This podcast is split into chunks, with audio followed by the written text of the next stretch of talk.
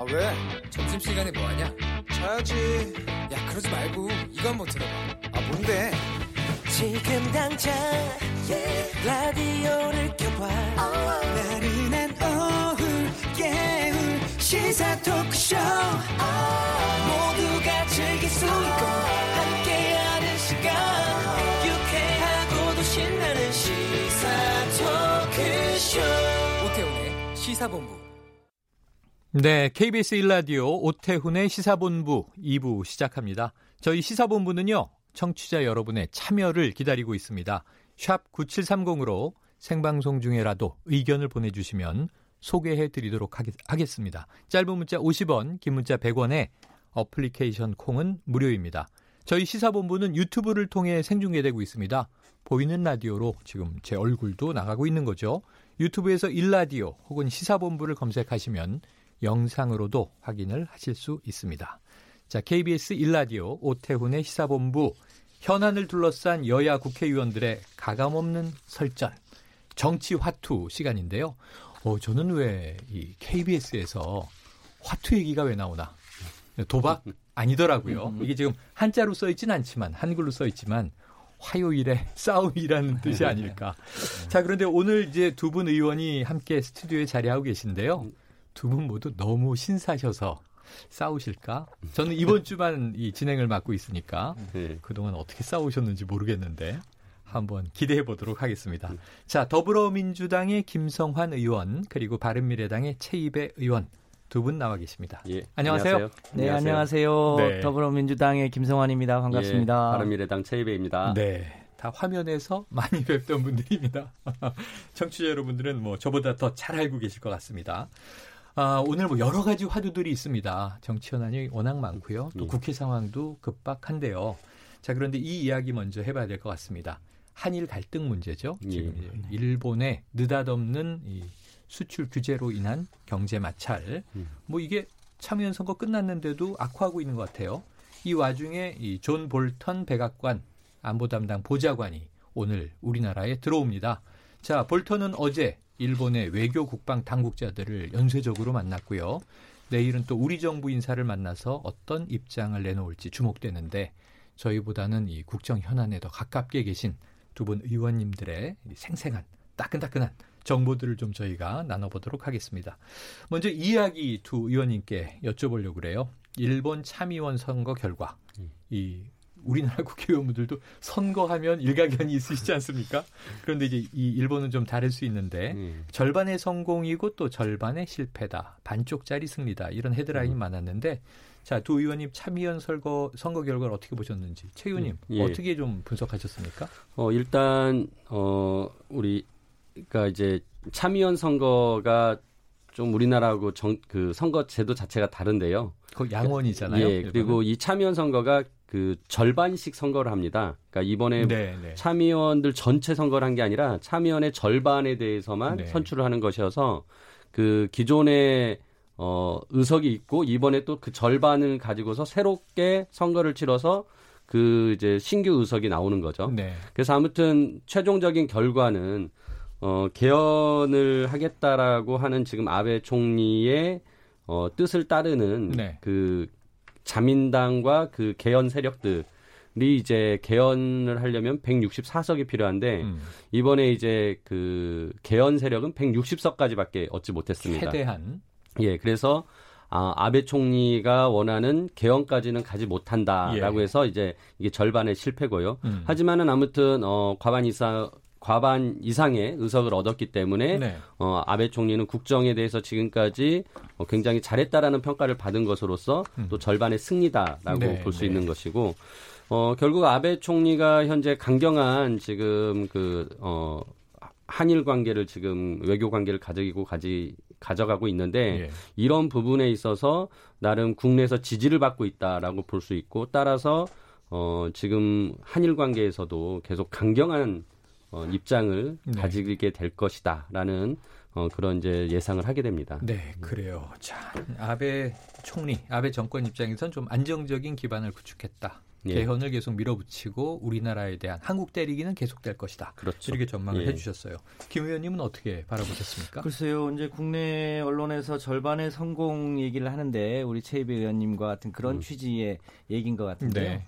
그런데 실상을 조금 더 깊이 들어보면 사실상 아베 총리의 실패다 이렇게 보는 아, 게 아, 오히려 더 정확한 표현인 네. 것 같아요. 그러니까 참패까지는 아니지만. 음. 어, 실패는 맞는 게요. 네네. 그러니까 이번 참의원 선거 이전에 어, 그러니까 자민당의 총 의석수가 121석이었어요. 예. 어, 그런데 이번 선거 끝나고 나서 몇 석이 됐냐면 113석으로 떨어져요. 줄어들었네요. 줄어들었어요. 네. 그리고 이제 공명당은 약간 늘어났는데 음. 그러니까 연립 여당이 과반수를 넘은 거는 맞지만 음. 과거보다 오히려 의석수가 줄어들었어요. 네. 그러니까 자민당 자체로도 의석수가 줄어들었고 음. 과거에는 음. 어땠냐면 사실상 개헌선에 거의 근접하거나 네. 무소속을 합하면 사실상 넘거나. 개헌을 할 수도 있는 네. 숫자를 기 확보하고 있었는데 예.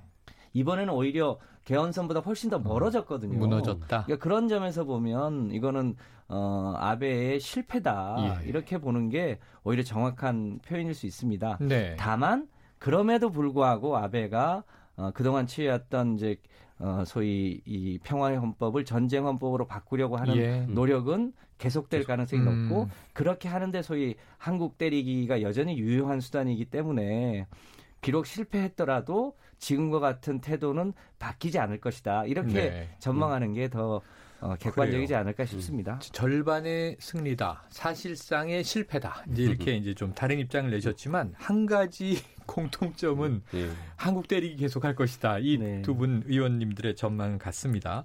그럼 그 얘기를 하셨으니까 이 좀 오히려 또 음. 여쭤보면 지금 어제 상황인데요. 이 선거 가 끝난 직후에 이제 아베 총리에게 기자가 질문을 하니 예. 이 한일 관계 관련 질문이었죠. 네. 그랬더니 이 청구권 문제에 대해서 제대로 된 답변을 가지고 와야 음. 한국 측이 가지고 와야 건설적인 논의가 가능할 것이다. 이런 이야기를 했어요. 예. 여기 대해서 어제 또 청와대 고민정 대변인이 우리는 항상 제대로 된 답변을 냈다. 음. 역사 문제 물어봐서 답을 하면 이걸 안보 논리로 돌리고 음. 네. 안보 문제 답을 하니 또 이걸 역사 문제로 다시 돌리고 음.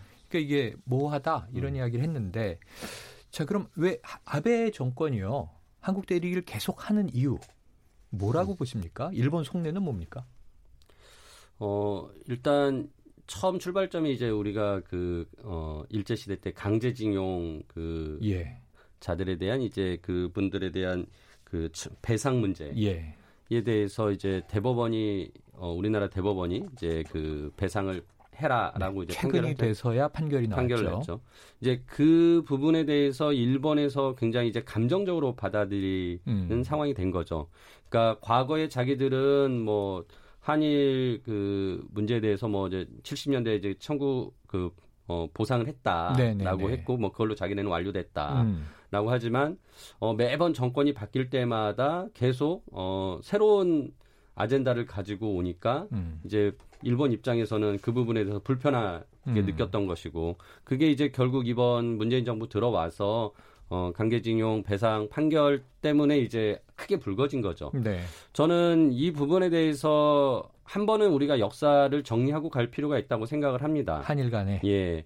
어, 더 이상 이 과거의 어떤 그 문제를 가지고서 계속 어, 과거 지향적인 논쟁을 통해서 어, 미래로 나가지 못하는 모습이 네. 되고 있어서 이 부분에 대해서는 정리가 필요한 것이고 그게 결국은 어, 한일 간의 외교적인 어떤 노력에 의해서 음. 그러한 결론을 맺어줘야 되는데 지금까지 그러한 노력들을 소홀히 한 거죠. 그러니까 음. 외교적인 노력을 하지 않다 보니까 결국은 이런 경제적인 보복 수단을 통해서 일본이 감정을 표출하게 된 것이거든요. 네. 어 저는 이번 그 일본의 수출 규제를 보면서 이게 이미 예상을 했던 일입니다. 수개월 전부터 이 부분에 대해서는 우려를 가지고 있었고 전문가들이 어, 뭔가 준비를 해야 된다라고 했는데 음. 어, 당시에 어, 몇 개월 전에 뭐 제 기억에는 그 강경화 외교부 장관이 어, 우리도 준비를 하겠다. 네. 뭐 그런 입장이었어요. 근데 네. 막상 준비된 것이 아무것도 없었던 어, 상황이었고 결국 이렇게 지금 경제 보복으로 이어지면서 한일 관계는 더욱더 감정적인 것으로 치, 치닫고 있는 상황이어서 저는 정부가 어, 구체적인 어떤 외교적인 노력, 대안을 좀 가지고 와야 된다. 이거를 경제 네. 문제로만 풀려고 할 수는 음. 없다. 어, 외교적인 어떤 노력을 보여줘야 된다라고 생각을 하고요. 뭐 그런 면에서는 어, 그 청와대에서 5당 그 영수회담을 하지 네. 않았습니까? 그때 어, 저희 당 이제 손학규 대표가 가셔가지고 어, 특사를 파견을 하자. 예, 예. 그런 공식적이든 어, 비공식적이든 특사를 파견하고 뭐 구체적으로 이제 이낙연 총리를 이제 거명을 하셨어요. 음. 가장 또 일본에 대해서 잘 아는 어 일본 통이시기 때문에 그래서 그런 등의 어떤 정부가 구체적인 외교적 음. 노력을 하는 모습을 좀 가졌으면 좋겠다. 단지 이게 뭐 WTO 가가지고 어, 어떤 그 국제 무역의 경제 문제로서 뭐 옳고 그른 애를 따질 것이 아니라 음. 어, 이 부분은 외교적인 노력이 더욱더 필요하다는 생각이 듭니다. 네, 최희배 의원님은 지금 외교의 방점을 좀 두셨고 어느 시점이든 한일 간의 과거사 문제가 한 번쯤은 완전 정리가 돼야 한다 이런 네. 요구를 하셨는데 우리 정부의 외교적 노력이 좀 주요하다. 음. 이 야당 의원 입장에서 이런 말씀 네. 주셨는데요. 또 우리 김 의원님은 여당이시니까 음. 자 그러면 지금 아베 총리의 속내를 여쭤봤는데 이 양국 정부가 해야 될 노력들이 다 있는 것 같아요. 네. 근데 이번에는 이 일본의 무역 도발이다 이렇게 얘기할 정도로 일본이 먼저 경제로 쳤어요. 네. 역사 문제인 게 명확해 보이는데 김 의원님은 어떤 해법 생각하고 계십니까? 우선 최 의원님도 말씀하셨습니다만 어, 이번 기회에 제가 태어나는 해 1965년에 어, 이제 한일 청구권 협정이 맺어지잖아요. 네. 생년을 말씀을 하시는군요. 네. 그런데 자세히 봐야 되는 게 일본이 단 한 번도 어, 한국에 대한 식민지 지법의 불법성을 인정한 적이 없습니다. 음. 그러니까 어, 당시도 어, 식민지 지배에 대한 보상이라고 보상. 표현합니다. 네네. 잘못한 그렇죠. 것에 대한 불법적 지배에 대한 배상이 어, 아니고 배상이 아니고 음. 보상이라고 합니다. 네, 피해를 준 것에 대한 네, 보상. 네, 그러니까 네. 합법적으로 지배했고 네. 합법적인 지배에 대한 피해를 보상했다는 취지이거든요. 네. 음. 그런데 이번에 강제징용과 관련해서는 개인과 기업 간의 불법적인 것에 대한 네. 배상 판결이에요. 우리 대법원이 네. 그렇죠. 그러니까 일본이 아니 65년에 한일 청구권 협정으로 모든 게 끝났어라고 하는 게 일본의 주장이지만 네. 보상과 배상은 엄연히 다르다. 다른 음. 거거든요. 음. 예. 그러니까 그 부분을 어, 우리 국민들이 좀 잘 헤아려 볼 필요가 네. 있는데 음. 그런 음. 역사적인 문제를 어, 경제적인 문제로 치환해서 어, 일본이 일종의 보복 내지 침략을 한 거잖아요. 음. 그래서 하나는 역사적인 문제가 여전히 깔려 있는 거고 또 하나는 이 이제 이번에 어 이제 사, 어, 반도체의 세 가지 핵심 부품을 규제를 한 거잖아요. 네. 이게 주로 어 우리가 이제 새롭게 가려고 하는 비메모리 반도체 분야라고 하는 네. 건데 과거에 보면 일본이 우리나라가 경제적으로 굉장히 이 일종의 한 단계 낮은 나라라고 네. 봤다가 음. 어, 가전이나 반도체나 조선이나 여러 영역에서 이미 일본을 추월했잖아요. 네. 이제 그런 어, 한국이 이 3050 클럽에 가입하고 오히려 일본보다 더 발전 가능성이 높은 것을 음. 이번 기회에 좀 차단해야 되겠다는 이제 필요성이 아하. 한 가지가 있었고 또 한 가지는 아베 정부가 지난 이명박 박근혜 정부 때는 어 이제 일종의 일본하고 친했죠. 네. 그래서 그때 정부가 그립다는 얘기를 일본에서 많이 한다는 예. 거예요. 소위 어, 이참에 한국의 경제를 흔들어서 소위 친일 정부를 들어서게 해야 어허. 되겠다. 네네네. 이런 어, 생각까지 있다는 거예요. 일본의 어, 몇몇 그, 그 어, 신문이나 논설에서 그런 얘기들이 지금 나오고 네, 있잖아요. 네, 일종의 극우적인 매체들이죠. 역사적인 문제 그리고 경제적인 문제 그리고 한국에 대한 일종의 거의 내정 간섭에 가까운 정치적인 문제를 다 포함해서 네. 지금 아베 정부가 굉장히 무리한 수를 두고 있다. 음. 이 점을 감안해서 우리가 어, 종합적으로 대응을 해야 되기 때문에 굉장히 이 장기적이지만 치밀하게 해야 된다. 이런 필요가 있다고 생각합니다. 네, 자 저희가 일부에서 진창수 세종연구소 일본 연구센터장 연결해서 이야기 나올 때 제가 예. 여쭤봤어요. 예. 이게 이 한국 때리기를 넘어서 한국 길들이기 음. 정권을 바꾸겠다는 이제 거대 음모론도 있는데 음. 어떻게 생각하시나 그러니까 좀 과도한 해석이다 예. 이렇게 얘기를 하셨거든요. 그러니까 전문가는. 이제 극우 일본의 네. 극우 네. 신문들이 내놓는 그런 주장이 뭐 우리나라에서 일베가 네. 쓰는 그런 내용들을 우리 정치권에서 굳이 가져다가 네. 인용해가면서 어, 그걸 확산할 필요는 없다는 생각을 합니다. 그러니까 음. 우리도 좀 그런 부분에 대해서 이성적으로 좀더 어, 바라볼 필요가 있다고 생각을 하고요. 네. 어, 물론 그 우리 김성환 의원님 말씀하신 것처럼 뭐 일본에서 뭐 한국의 어떤 그 경제적인 성장에 대해서 경계하고 네. 견제하는 뭐 물론 있을 수 있겠죠 당연히 하지만은 일본도 어 반도체에 대한 그런 원료를 판매하는 그 기업들이 네. 결국은 네. 문을 닫아야 돼요. 한국이 예. 팔지 않으면. 그러면은 자기네 나라에서도 자기네 나라 기업에 문을 닫게 하면서 이렇게 하는 것은 어, 정상적인 건 아니거든요. 음. 그러니까 이거는 지금 아주 일시적으로 과도한 어떤 아베의 어, 그 외교적인 그, 그 어떤 뭐랄까, 그러니까 경, 경제 보복을 빌미로 한 외교적인 표현이죠. 음. 그러니까 저는 이 부분을 외교적으로 풀어야지 이거를 어, 경제적으로 풀기 위해서 그럼 우리가 일본의 반도체, 그러니까 우리나라의 반도체 산업을 일본 없이도 우리가 자립할 수 있도록 모든 걸 다 해야 되냐? 네. 그렇지 않습니다. 전 세계 경제라는 건 분업 구조를 가지고 있기 때문에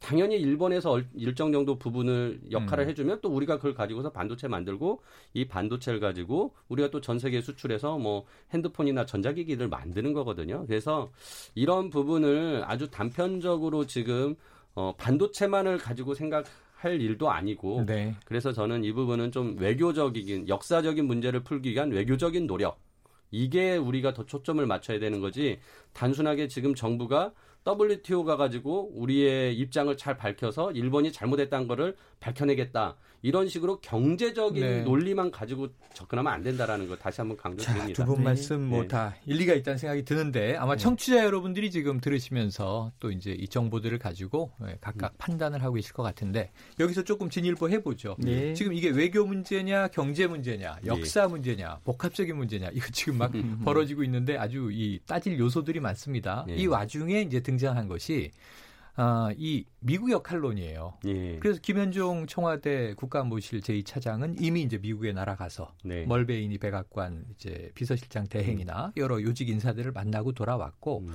또 보니까 이제 저 유명희 통상교섭본부장도 오늘 미국으로 가더군요. 예. 이런 와중에 자, 이 트럼프 대통령이 19일에 이런 얘기를 했습니다. 어, 문재인 대통령은 이미 나에게 요청을 했고 음. 만약에 한일 양국의 정상이 원한다면 음. 내가 그 자리에 있겠다. 음. 그러니까 중재자 역할을 예, 하겠다는 예, 것으로 이해가 되고 그 다음 날 바로 지금 이 존 볼턴 백악관 음. 국가안보회의 음. 보좌관이 일본을 이제 방문을 했고 예. 오늘 이제 한국에 들어옵니다. 네. 미국의 역할을 그럼 우리 또 여당 의원 김 의원님께 먼저 여쭤보겠습니다. 이 존 볼턴 백악관 보좌관의 방한 그리고 미국의 역할 우리가 좀 어떻게 기대하는 게 현실적이고 좋을까요? 뭐 잘 아시겠습니다만 일본이 이제 어 반도체 소재 부품 세 가지 것을 규제한 이후에 네. 아, 이제 조만간 어, 화이트리스트에서 한국을 빼겠다. 배제하려고 하는 움직임이 네. 있잖아요. 근데 이 화이트리스트는 일종의 이 일본이 우방 국가하고 맺고 네. 있는 27개 국가하고 맺고 있는 어, 이 협정인데 예. 이것을 배제한다고 하는 것은 단순히 경제 규제를 확대하겠다는 정도가 아니라 어. 어, 한국을 더 이상 우방 국가로 보지 않겠다고 네, 하는 이 네, 선언적 그렇죠. 의미를 갖고 있어서 그러네요. 이게 경제적 문제이자 곧 어, 외교 안보에 네. 굉장히 음. 중대한 변화를 가져오는 거거든요. 네. 이렇게 한국을 동맹국으로 보지 않겠다고 하는 상황이기 때문에 우리가 소위 지소미아라고 하는 네. 한일 군사 정보 보호 협정을 네. 계속 1년 단위로 연장할 필요가 있겠냐. 음. 일본이 우리를 동맹국으로 보지 않는다면 우리도 당연히 어, 일본과의 이, 이 동맹의 주축인 네. 어, 지소미아를 폐기하는 게 맞지 않겠냐라는 음. 얘기가 지금 음. 흘러나오고 있는 것이죠. 네. 그런데 이 문제가 사실은 어, 한국과 일본 간의 협정이긴 합니다만 이 넓게 보면 이 소위 한미일 이 삼국의 소위 어, 음. 외교 안보적 측면을 어. 갖고 있기 때문에 동맹 관계죠. 예, 그 미, 미국 입장에서는 어, 이런 경제적인 문제 때문에 어, 아, 소위 아, 한일 간의 지소미아가 파괴되는 것을 음. 바라지 않고 있는 거죠. 않는다. 그러니까 아마 그런 직접적인 이해관계가 있기 때문에 미국 입장에서도 어, 뭐 미국 일본하고 한국 간에 알아서 잘 풀어봐라라고 음. 뒷짐지고 있기에는 상황이 매우 어, 절박해진 이해관계가 있, 을수 음. 있으므로 네. 미국이 아마 적극적으로 나서서 중재할 가능성이 있지 않겠냐 이렇게 보고 있고 지난번에 어, 트럼프 대통령이 한국에 왔을 때 어, 당시에는 이 문제가 불거지기 전입니다만 예.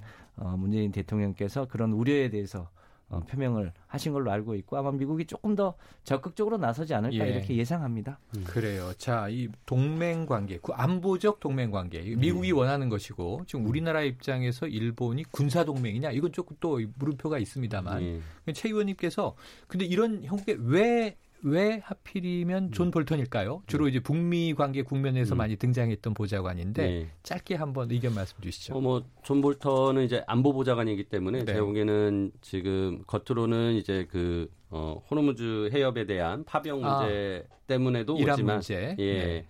그 부분에 있어서 저는 지금 어, 그 김선 의원님 말씀하신 것처럼 어, 이제 그 한일 그 군사 안보 보호 협정 이 부분까지 결국은 어. 논의될 수밖에 없는 네. 상황일 것 같고요. 어, 당연히 그 삼, 그러니까 한미일 삼국의 안보에 굉장히 중요한 부분이고 특히나 지금 북한의 비핵화 문제까지 어, 관련되어 있기 때문에 이제 이게 어, 중요한 의제일 수밖에 없고 어, 그 뒷면에 또 하나는 어, 미국 입장에서는 어, 이 협정이 결국 또 중국을 견제하는 중요한 아. 어, 그 협정이 될 수 있는 네, 부분이기 네, 때문에 네. 어, 중 미국 입장에서는 어, 단순하게 어, 한국과 일본 간의 군사 협정이 아니라 이것은 어, 동북아 아시아에서 중국을 견제하기 위한 어, 미국의 중요한 또 그 수단이기 때문에 네. 이 부분에 대해서 중요성을 가지고 있는 것이고 그렇기 때문에 아까 전에 말씀하신 것처럼 어, 결국 이제 미국이 나서서 중재자 역할을 함으로써 한미일 관계가 좀 원만하게 네. 해결되고자 네. 하는 알겠습니다. 바람을 가지고 있는 것 같습니다. 자, 미국의 의도는 이 안보 동맹이 중요하기 때문에 한일 갈등을 어떻게든 중재하려고 할 것이다라는 예측을 두 네. 의원이 모두 네. 공인해 주셨습니다. 자, 여기서 잠시 헤드라인 뉴스 듣고요. 의원님들과 말씀 이어가겠습니다. 오늘 국회 기획재정위원회 전체 회의에서 여당은 추경안을 비롯한 민생 법안 처리와 확장 재정을 통해 경제 문제를 풀어야 한다고 주장했고 야당은 일본 수출 규제에 대해 정부가 안이한 태도를 보인다며 외교적 해법으로 푸는 것이 먼저라고 맞섰습니다. 세계무역기구 이사회에 정보대표로 참석하는 김승호 산업통상자원부 신통상질서 전략실장은 화이트리스트 문제로까지 확대하면 일본의 WTO 규범 위반 범위는 더 커진다며 일본 정부가 신중하게 조처해 줄 것을 기대한다고 말했습니다. 일본 전범 기업인 미쓰비시 중공업 근로정신대 피해자 소송 대리인단이 미쓰비시 국내 재산을 현금화하기 위해 대전지방법원에 매각 명령 신청을 냈습니다. 퇴임을 하루 앞둔 문무일 검찰총장이 오늘 퇴임 인사차 경찰청을 방문해 민감용 경찰청장과 환담을 나눴습니다. 검찰총장이 퇴임 전 경찰청장을 찾은 것은 처음 있는 일입니다. 지금까지 헤드라인 뉴스 정원나였습니다. 이어서 기상청의 송소진 씨 연결합니다. 미세먼지와 날씨 정보입니다. 절기 대서인 오늘 숨이 턱턱 막히는 찜통더위가 나타나고 있는데요. 다행히 공기는 깨끗한 편입니다. 대기 확산이 원활해서 오늘 전국의 미세먼지 농도는 보통에서 좋음 단계를 유지하겠습니다. 무더위에는 대비를 잘 하셔야겠습니다. 현재 일부 해안과 산지를 제외한 전국에 폭염특보가 내려져 있고 지금 기온이 속초 35.2도, 강릉 34도, 포항 33.6도 등으로 동해안 지역은 34도 안팎을 보이고 있습니다. 그 밖의 지역도 오늘 낮 기온 대전, 광주, 대구가 33도, 서울 32도, 제주 31도까지 오르겠고요. 밤에는 열대야가 나타나는 곳이 많겠습니다. 한편 지금 일부 남부 내륙과 충청 내륙에 소나기가 오고 있는데 저녁까지 전국 곳곳에 천둥 번개를 동반한 5에서 40mm 정도의 소나기가 내리겠고요. 내일도 폭염이 이어지는 가운데 곳곳에 소나기 소식이 있습니다. 현재 서울의 기온은 31 31도, 습도는 56%입니다. 미세먼지와 날씨 정보였습니다. 이어서 이 시각 교통 상황을 KBS 교통정보센터 공인혜 씨가 전해드립니다. 네, 이 시각 교통정보입니다. 안전운전의 시작은 차량 점검인 만큼 여름휴가 출발 전에 차량 점검도 꼭 부탁드립니다. 서해안고속도로 목포 방향인데요. 매송 나들목 부근에서 발생했던 화물차 화재 사고, 현재는 3차로와 갓길에서 마무리 작업하고 있습니다. 팔곡 분기점 부근부터 이 여파로 3km 정도 정체고요. 영동고속도로 강릉 쪽 작업 때문에 막히던 구간에서 사고까지 있었습니다.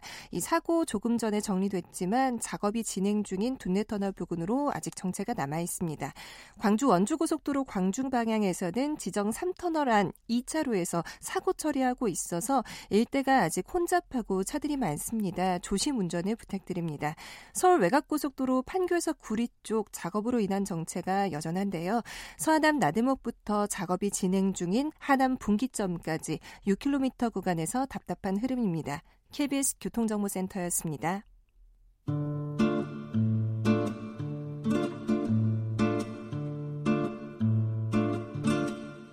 오태훈의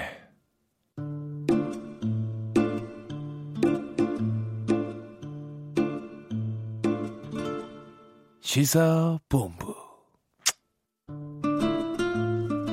어우, 이 어제부터 이러고만 들으면 왠지 끈적끈적해져요. 네. 두 의원님도 지금 이게 뭐지? 그러고 이제 귀를 쫑긋 하시는 느낌이셨는데요.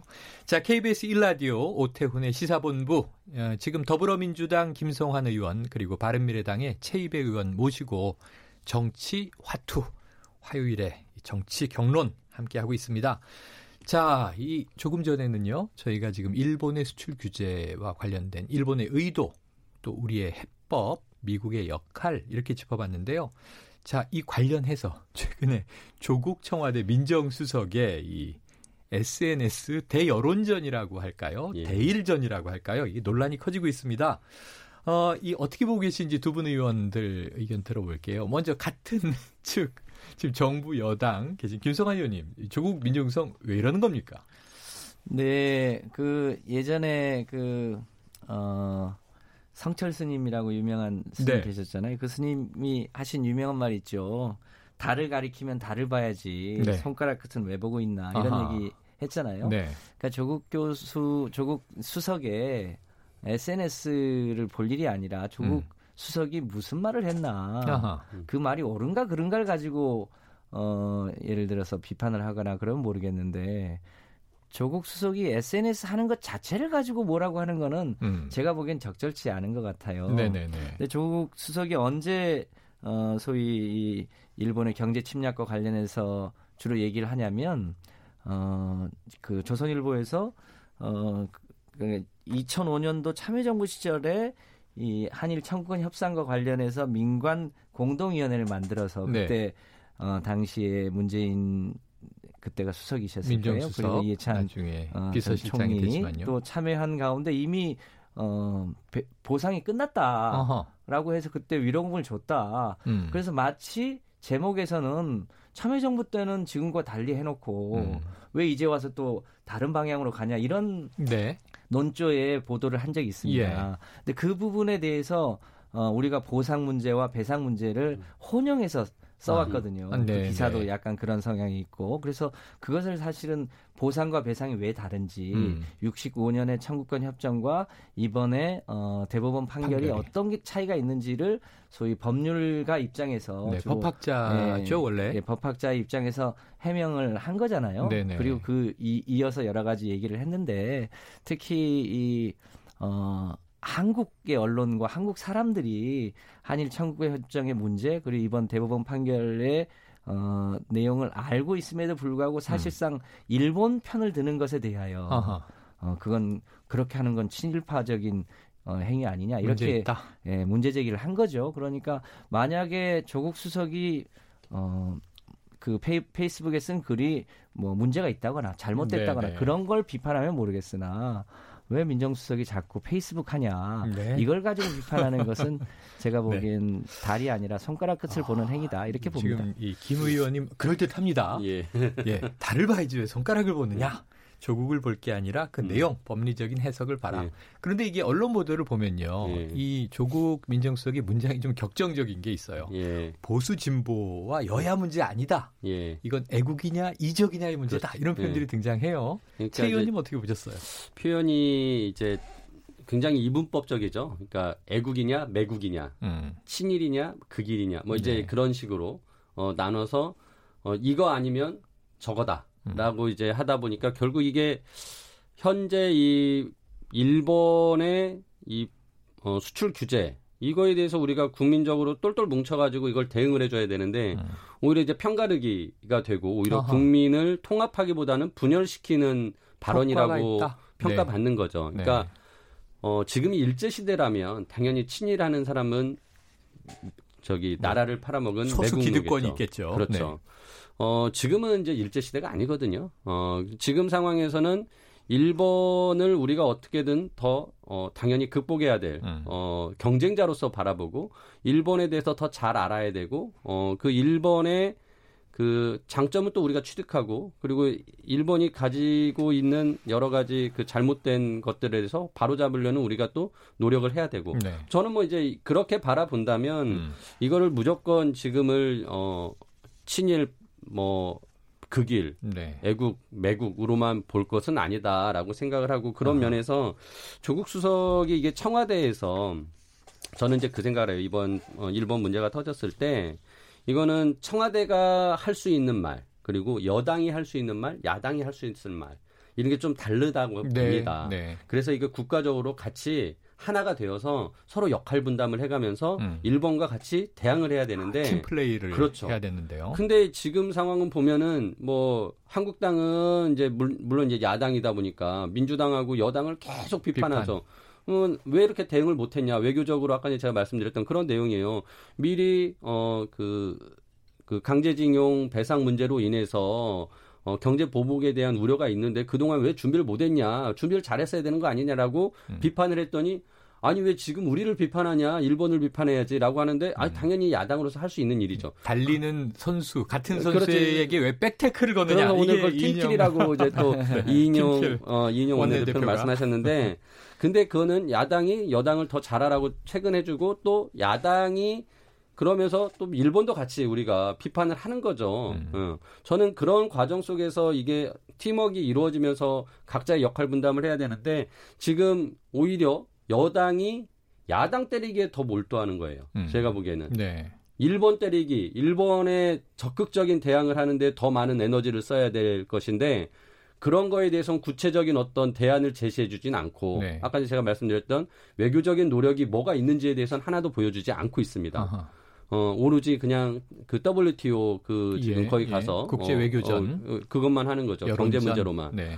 그러니까 저는 그런 면에서 야당 입장에서 답답한 건 사실이거든요. 음. 어, 그러면서 당연히 여당에 대해서 뭔가 체근하면 여당은 오히려 그 힘을 얻어서 음. 일본에 더 강력하게 뭔가 대응할 수 있는 야 우리 이렇게 지금 국내에서 여론이 안 좋아서 음. 우리도 너무 힘들다.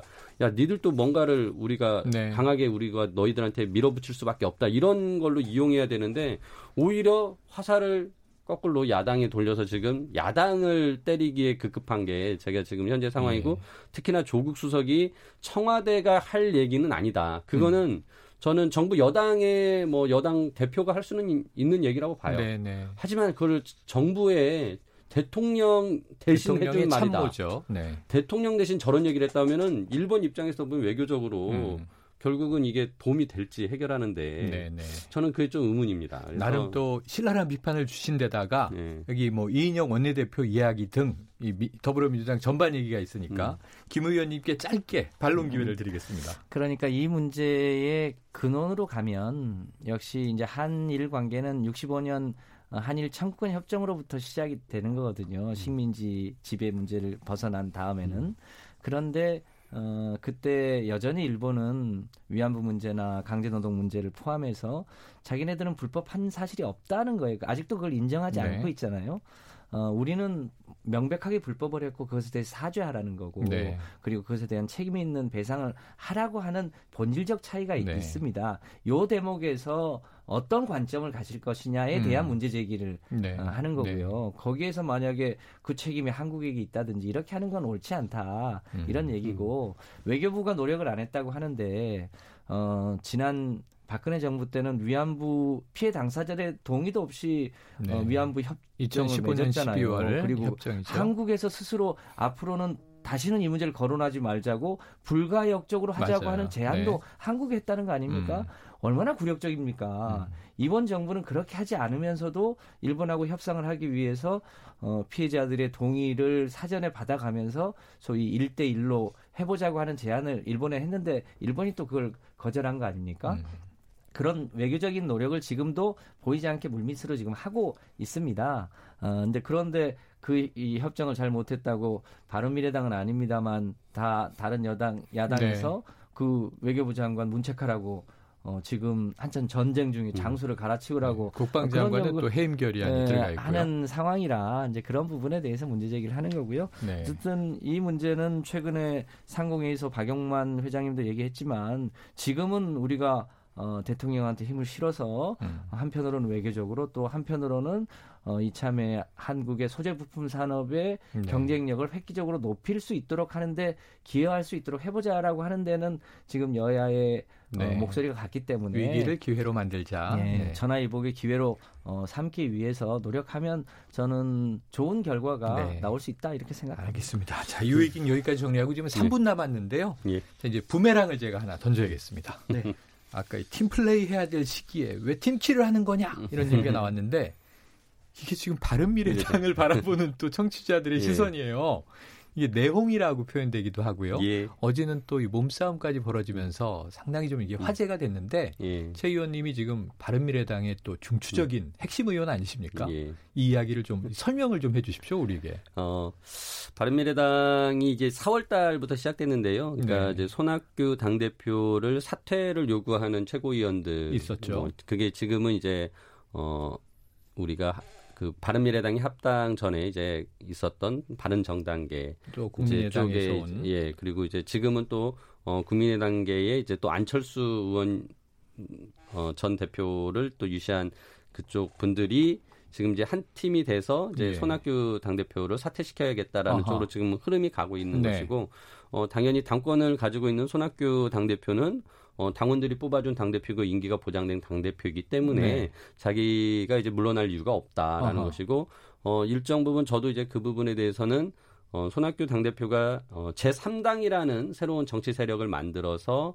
어, 이 한국 정치를 바꾸고자 하는 노력 그리고 그게 연동형 비례대표제라는 선거제도 개혁을 통해서 네. 어, 완성될 수 있다라고 생각하기 때문에 어떻게 보면은 어, 최종적으로 패스트트랙에 올라간 선거법이 통과되기 야 되는 어, 올해 말이나 내년 초에 네. 본회의 때까지는 어떤 역할이 필요하다라는 어, 걸 가지 생각을 하고 있고 그래서 이제 그 부분에 대해서 서로 지금 대립을 하고 있습니다. 예. 그래서 어떻게 보면은 바른 미래당이 제 3당으로서 계속 유지가 돼야 되는 것이냐 네. 아니면은 어, 다시 양당제로 회귀할 음, 것이냐라는 음. 근본적인 어, 인식의 차이 때문에 네. 불거진 것이고요. 어, 그 과정에서 이제 당내 그런 것들을 좀 정리하고자 혁신위원회라는 것을 네. 출범시켰는데 그 혁신위원회에서 어, 첫 번째 의제로 손학규 대표의 네. 사퇴 네. 문제를 거론하면서 어, 혁신위원장이 어, 이거는 내가 원하는 혁신위원회가 아니다라고 네. 어, 사퇴를 사퇴했죠. 하시는 바람에 이제 지금 이 혁신위원회라는 조직이 지금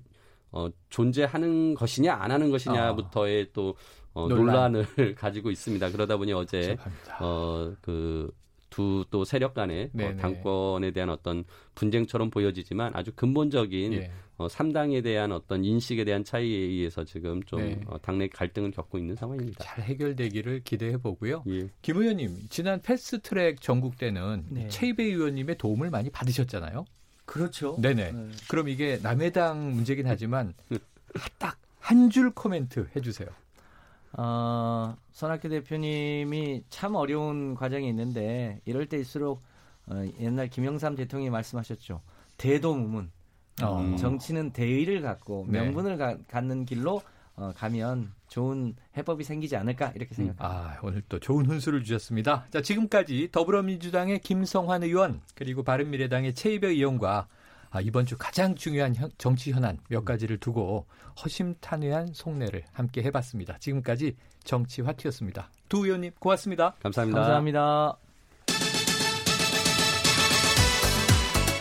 오태훈의 시사본부는 여러분의 소중한 의견을 기다립니다. 짧은 문자 50원, 긴 문자 100원의 정보 이용료가 되는 샵 9730, 우물정 9730번으로 문자 보내주십시오. KBS 라디오 앱 콩은 무료입니다. KBS 라디오 오태훈의 시사본부. 지금 여러분은 대한민국 라디오 유일의 점심 시사 프로그램을 듣고 계십니다.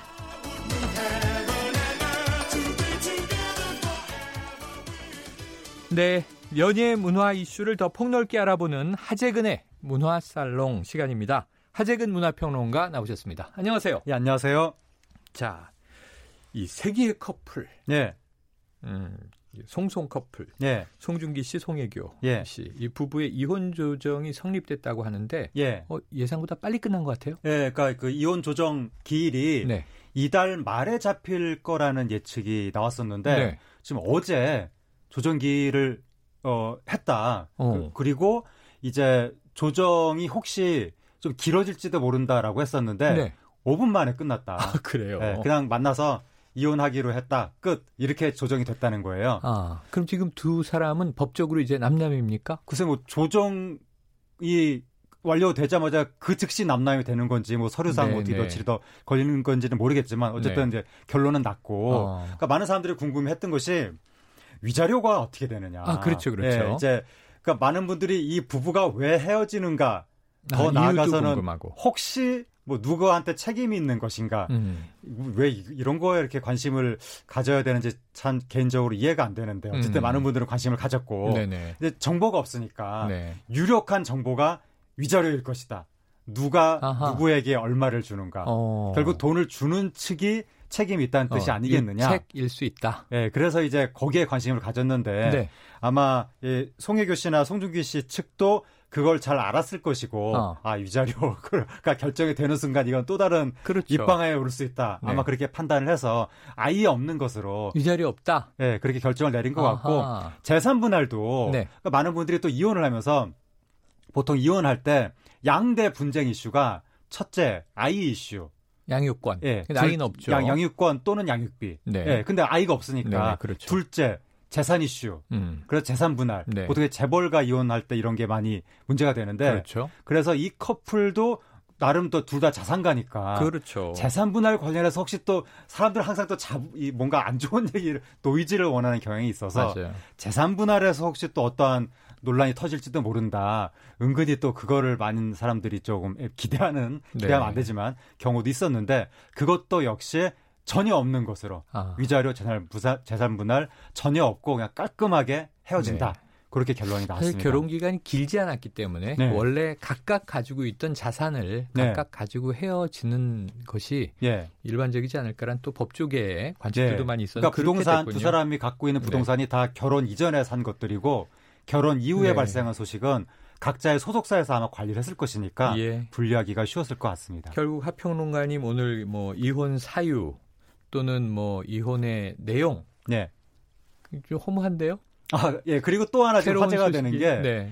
두 사람이 이혼하면서 그 조정을 할때 네. 비밀 유지 조항을 넣지 않았다. 넣지 않았어요? 예. 그래서 어, 보통 오. 이렇게 유명한 커플들은 네네. 헤어질 때 비밀 유지 조항을 넣는데 결혼 기간에 있었던 일은 다 예. 누설하면 안 된다. 예, 그걸 넣지 않아서 그게 또 화제가 됐는데 이것도 이제 생각을 해보면 과거에 어느 유명한 커플이 이혼하면서 비밀 유지 조항 넣고 3천만 원 배상 액수를 걸어 가지고 네네. 나중에 한쪽에서 얘기를 하는 순간 3천만 원 받은 적이 있는데 아. 지금 송송 커플 같은 경우에는 몇 천만 원 걸어봐야 아. 과연 그게 구속력이 있겠느냐 두 그렇죠. 사람 자산이 많은데 그렇죠. 음. 구속력이 있으려면 거액을 걸어야 되는데 몇십억 정도. 네, 거액을 거는 순간 또 사람들은 아, 도대체 대단한 무슨, 게 있나 보다. 무슨 비밀이 그렇죠, 있길래 그렇죠. 이렇게 거액을 아유, 그리고. 어려, 어떻게도 할 수가 없기 때문에 네. 아예 다 없는 것으로 그냥 모든 합의 내용은 이혼하기로 하였다 한 네. 문장 그렇게 결론을 내린 것 같습니다. 그래요? 앞으로 앞으로 이 두 사람 그러면 행보는 어떻게 될까요? 지금 이혼 결정 즈음에서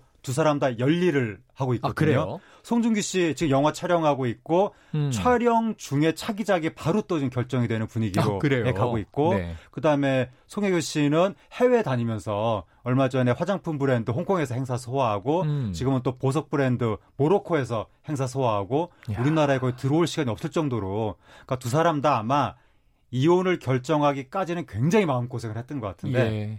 이 결정한 다음부터는 차라리 홀- 더 홀가, 홀가 분한 건지 네. 아니면 또 여러 가지 좀 마음의 상처를 잊기 위해서 더 일에 매진하는 건지는 몰라도 굉장히 바쁘게 지금 살고 있는 것 아유 같습니다. 일이 안 들어오고 은둔하면 오히려 걱정이고 문제인데 이게 불행 중 다행이네요. 네. 또 뭐 불행이라고 부르기에는 요즘에 워낙 이혼들이 일상 다반사 돼가는 흐름 아닌가 싶기도 하고 네. 어쨌든 이제 송송 엑스 커플 이렇게 됐는데 예, 다 건승하시기를 기원을 해봅니다. 네. 자, KBS 1라디오 오태훈의 시사본부 이번 주 이번 주 저 최영일 시사평론가는요. 어, 이번 주만 대리 진행입니다.